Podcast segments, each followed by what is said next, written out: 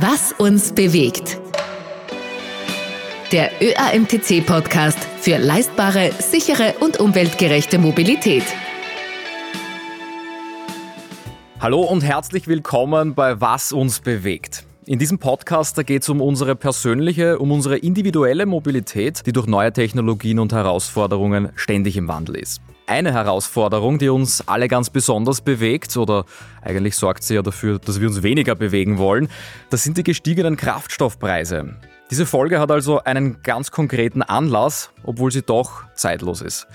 Wir geben euch heute ganz konkrete Tipps, wie ihr eure eigene Fahrweise etwas sparsamer gestalten könnt. Und im besten Fall spart ihr sogar bis zu 10% Kraftstoff. Klingt wie eine Möbelhauswerbung, aber in diesem Fall ist es so freut sich die Umwelt und da freut sich auch euer Kontostand gleich mit. Mein Name ist Marcel Kilic und bei mir zu Gast ist heute Hermann Wirrer von der ÖAMTC Fahrtechnik. Herzlich willkommen. Hallo, grüß Gott. Sie leiten in der ÖAMTC Fahrtechnik die Spritspartrainings, aber bevor wir durchspielen, wie wir die Fahrweise ändern, da müssen wir zuerst einmal voll tanken. Wie finde ich überhaupt die günstigste Tankstelle? Da gibt es drei ÖAMTC-Tipps. Erstens, am besten vor 12 Uhr tanken, weil um 12 Uhr sind laut Verordnung die Preiserhöhungen erlaubt.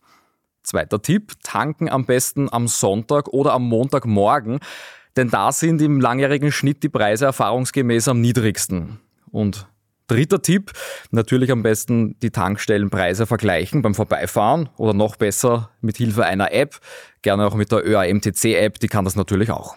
Herr Wirrer, die Absolventinnen und Absolventen Ihrer Spritspartrainings, die werden oft von Unternehmen geschickt, um die Betriebsausgaben für Benzin und Diesel gering zu halten. Aber das betrifft uns Privatpersonen natürlich mindestens genauso. Bis zu 10 Prozent, sagen sie, kann man Kraftstoff einsparen. Aber wie geht das? Den Verbrauch des Fahrzeuges betrifft jeden, der mit einem Fahrzeug unterwegs ist. Wurscht ob Moped, Motorrad, Auto oder was auch immer. Im Grunde genommen ist es überhaupt keine Heimlichtuerei oder Hexerei. Drei Tipps zu Beginn. Das Fahrzeug so gut als geht, wenn gesetzlich erlaubt, in Bewegung halten, mhm. so konstant wie möglich fahren und Rollphasen so oft wie möglich nutzen. Mhm. Ich würde sagen, äh, gehen wir ins Detail, spielen wir eine Fahrt genau durch. Ich setze mich ans Steuer, drehe den Zündschlüssel und Bevor man einen Zündschlüssel drehen, sollte man schauen, ob Spiegel, Sicht, Licht alles einmal in Ordnung ist. Das muss man immer erwähnen. Dann natürlich, wenn alles soweit eingestellt ist, meine Utensilien auf dem Platz sind, wo sie hingehören. Bitte auf die eigene Sicherheit achten, dass man nicht erschlagen wird irgendwo. Dann natürlich nach dem Angurten erst starten, bevor ich tatsächlich losfahren möchte. Das Warmlaufen lassen des Motors ist erstens mal nicht erlaubt und zweitens mal überhaupt nicht zielführend. Also da kann ich mir auch wieder ein, zwei Minuten sparen, wenn ich mal mein Handy in die Halterung reinstecke, bevor ich den Motor starte und dann erst in einer Minute losfahre. Es bringt gar nichts, wenn man den Motor vorher startet, weil er sowieso nicht warm wird in der mhm. Zeit. Warm wird er durch die Fahrweise, die ich an den Tag lege und das ist das optimale Mittel, um Sprit zu sparen. Und warm laufen muss man den Motor nimmer? Ich habe in Erinnerung, dass das einmal ein Thema war. Ja, das sind alt überlieferte Weisheiten aus den Urzeiten der Motoren. Ein heutiger moderner Motor benötigt das nicht mehr.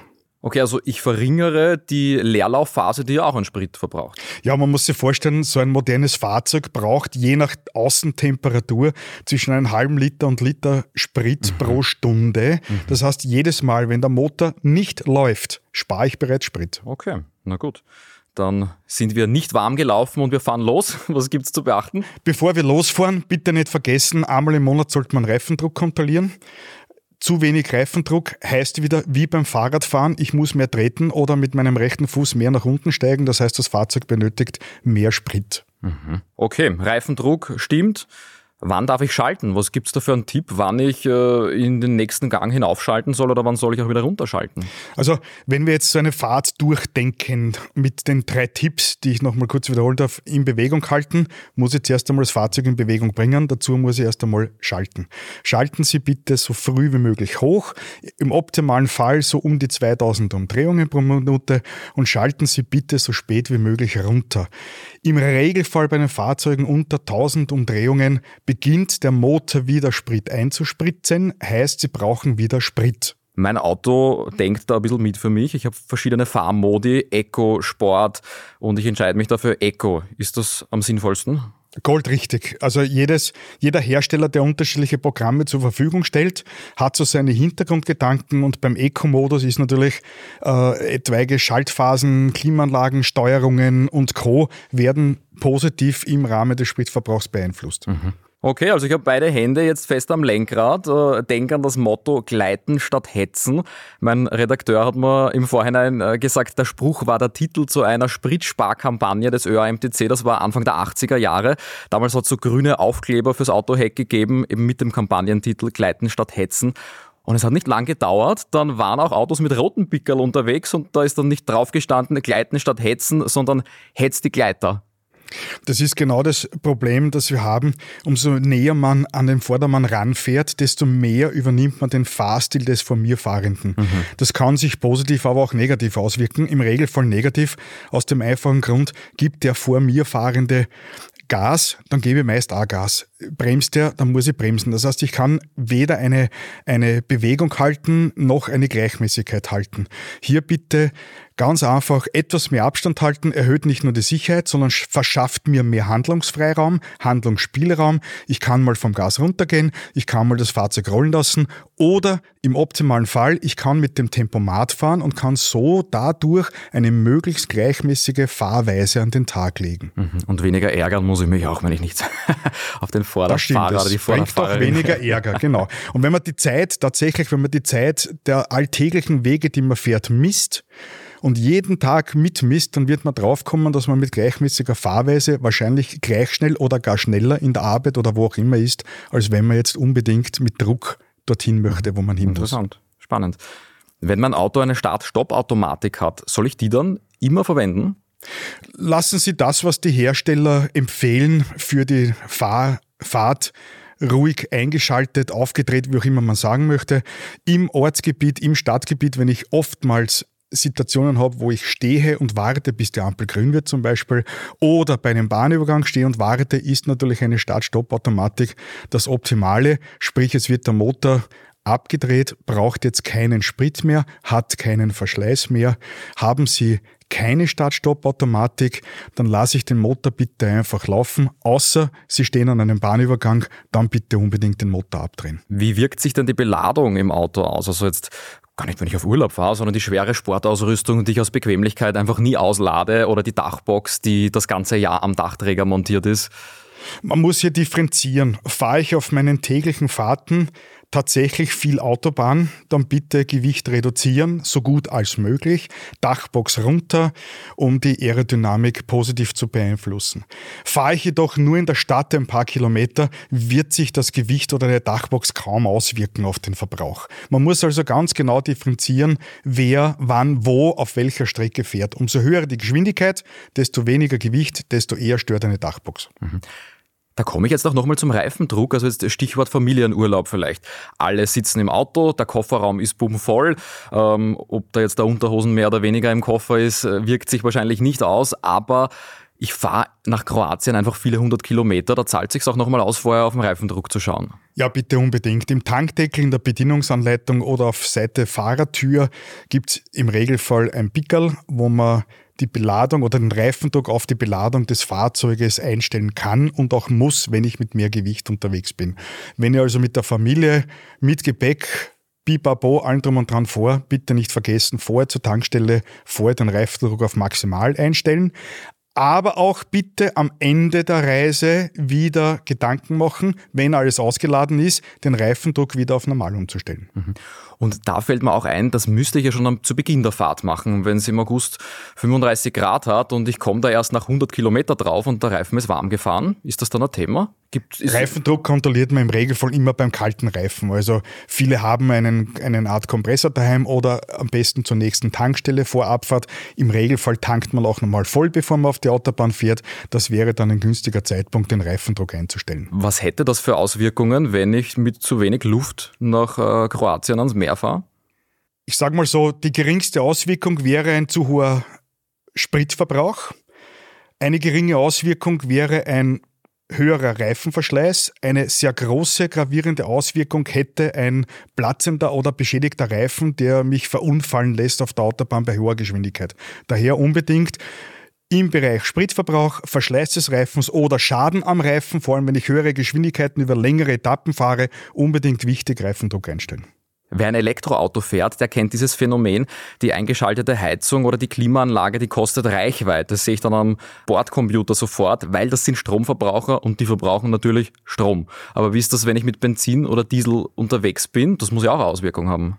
Also man muss hier schon überlegen, ob man jetzt äh, wirtschaftlich fährt oder Sprit sparen möchte oder wie auch immer man das Thema beim Namen nennt. Wichtig für mich im Auto ist, dass meine Komfortzone so komfortabel wie möglich ist. Das erhöht meine Konzentration, das erhöht mein Mitdenken im Verkehr und das erhöht gleichzeitig auch meine Sicherheit. Man kann nicht so viel Sprit einsparen, wie mir die Sicherheit gewährleistet wird, wenn ich konzentriert Auto fahre. Das heißt, mit einem roten Schädel fahre ich dem Vorderfahrzeug erst recht wieder auf und, und kann nicht vorausschauend fahren. Wir wären dann wieder beim aggressiven Fahrverhalten, das beim Spritspann nicht unbedingt sehr nützlich ist. Auf langen Strecken, also zum Beispiel eben bei der Fahrt in den Urlaub, da freut sich jeder, der einen Tempomat mit an Bord hat. Soll ich den benutzen? Verbrauche ich da dann weniger Sprit? Ja, bitte unbedingt. Auf langen Etappen oder auf, auf Strecken, wo ich sehr lange, sehr gleichmäßig fahren kann, ist der Tempomat das optimale Mittel, um hier den Verbrauch zu optimieren. Wenn ich allerdings dann von der Autobahn runterkomme und im klassischen Freilandstraßenbereich unterwegs bin, da bin ich ganz sicher oft feinfühliger mit meinem rechten Fuß unterwegs als mit den Tempomaten. Mhm. Und bei einer Bergkuppe oder wenn es bergauf geht, auch da dann den Tempomat nutzen? Bergfahrten mit oder ohne Tempomat kann man ganz gut vergleichen mit dem Fahrradfahren. Wenn Sie auf den Berg hinauf wollen, dann treten Sie beim Fahrrad rein, sprich Sie müssen auch Gas geben. Wenn Sie mit dem Fahrrad auf die Kuppe kommen und schon sehen, jetzt geht's gleich bergab und ich könnte jetzt rollen, dann werden Sie mit dem Treten aufhören und werden das Fahrrad rollen lassen. Der Tempomat erkennt das nicht. Das heißt, der Tempomat gibt weiter über die Kuppe noch Gas, erhöht somit den Spritverbrauch und beginnt erst relativ spät mit einer Rollphase. Hier bin ich mit dem rechten Fuß wesentlich feinfühliger. Ich gebe so viel Gas, dass ich auf den Berg hinaufkomme, wie es notwendig ist. Das wäre das Treten beim Fahrrad. Wenn ich auf der Kuppe bin, wie beim Fahrradfahren, gehe ich vom Gas runter und lasse mich mit möglichst wenig Verbrauch oder wenn ich ganz vom Gas weggehe, mit 0 Liter Sprit den Berg wieder hinunterrollen. Und das ist jetzt wahrscheinlich noch eine Streberfrage, aber ich habe ja zwei Möglichkeiten, den Tempomat zu deaktivieren. Entweder steige ich in die Bremse oder ich deaktiviere ihn elektronisch per Knopfdruck. Auch da ist, auch wenn es vielleicht nicht die bequemste Variante ist, wahrscheinlich nicht in die Bremse zu steigen, auch wenn es nur kurz ist, was den Bremsenverschleiß angeht, sondern ich drücke eher auf ich, den Knopf. Na, das kann man, das kann man so relativieren. Man möge sich bitte die Version nehmen, die einem besser gefällt oder die den Wohlfühlfaktor erhöht. Manche tun sich leichter mit einem Knopf zu drücken, manche tun sich leichter das Bremspedal kurz anzutippen. Dort, wo man sich leichter tut, das wird man auch schneller erreichen. Mhm. Okay, also bin ich beruhigt, eine Sache weniger an dich denken muss. Äh, Sie haben schon angesprochen die Rollphasen. Ich habe gehört, es gibt verschiedene Rollphasen. Es gibt grundsätzlich zwei Arten von Rollphasen, die beide ihren Sinn ergeben, auch Sinn machen, aber nicht überall und dauernd und ständig. Es gibt die Rollphase in der Schubabschaltung. Das heißt, man geht einfach nur in einem möglichst hohen Gang vom Gas runter und lässt das Fahrzeug rollen. Hier benötigt der Motor 0,0 Liter Sprit. Wichtig dabei ist, dass ich hier nicht unter die 900 bis 1000 Umdrehungen komme, weil hier der Motor wieder zum Einspritzen beginnt. Das heißt, irgendwann einmal muss ich wieder zurückschalten. Die andere Rollphase ist, man nennt es gern Segeln oder man nennt es die Leerlaufrollphase.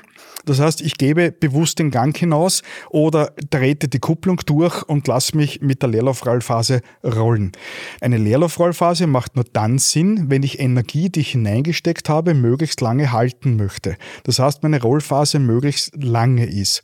Wenn ich jetzt allerdings langsamer werden muss oder möchte, dann wird eine Leerlaufrollphase keinen Sinn machen. Da bin ich besser beheimatet im Bereich der Schubabschaltung oder der normalen Rollphase Fuß weg vom Gas. Das heißt, im städtischen Raum macht eine Leerlaufrollphase null Sinn. Im Überlandverkehr kann sie schon Sinn machen, aber bitte nur dann, wenn das Fahrzeug nicht schneller wird und ich nicht permanent mitbremsen muss. Das heißt, wenn man wirklich die Energie möglichst lange halten kann. Das ist wieder vergleichbar mit dem Fahrradfahren. Wenn ich nicht trete und meine Geschwindigkeit halte, dann würde eine Leerlaufrollphase auch Sinn machen. Immer dann, wenn eine Ampel rot ist, wenn ich im städtischen Bereich unterwegs bin, wenn Kurven kommen, Kreuzungen, Stopptafel, was auch immer, und ich weiß von vornherein, dass ich langsamer werden muss oder möchte, dann macht eine Leerlaufrollphase nur dann Sinn, wenn sie entweder sehr lange und sehr weit ist, ohne den übrigen Verkehr zu behindern, oder besser nur die Schubabschaltungsrollphase, sprich 0 Liter Sprit, ergeben 0 Liter Sprit. Mhm. Was würden Sie sagen, ist von all den Tipps so die wichtigste, die goldene Regel zum Spritsparen? Ähm, wir haben drei goldene Regeln. Halten Sie das Fahrzeug so lange wie möglich in Bewegung. Beispiel Kreisverkehr. Wenn ich vorher schon hineinschaue, kann ich vielleicht, wenn auch mit geringer Geschwindigkeit, gleich weiterfahren. So gleichmäßig wie möglich. Hier hatten wir den Tipp Tempomat nutzen, wo es denn nur geht wenn möglich. Und der dritte und wohl wichtigste Regel ist, fahren Sie so oft als möglich in der Rollphase. Das hilft Ihnen wirklich viel Sprit einzusparen. Okay. Super zusammengefasst, Hermann Wirrer. Vielen Dank für diesen Schnellkurs im Bitte Spritsparen. Gern. Bin gespannt, ob ich das hinbekomme. 10 Prozent sollte ich schaffen, sagen Sie. Sollte sich ausgehen. Super. Das war eine sehr praxisnahe Folge von Was uns bewegt, mit handfesten Tipps, wie der Sprit zwar nicht billiger wird, aber wie wir einfach deutlich weniger davon verbrauchen. Hört euch die Folge gern nochmal ein zweites Mal an, vielleicht gleich beim Autofahren. Und dann habt ihr ein Live-Tutorial, ein Live-Training mit Hermann Wirrer, um billiger und umweltfreundlicher unterwegs zu sein. Viel Spaß dabei. Bis zum nächsten Mal bei Was uns bewegt.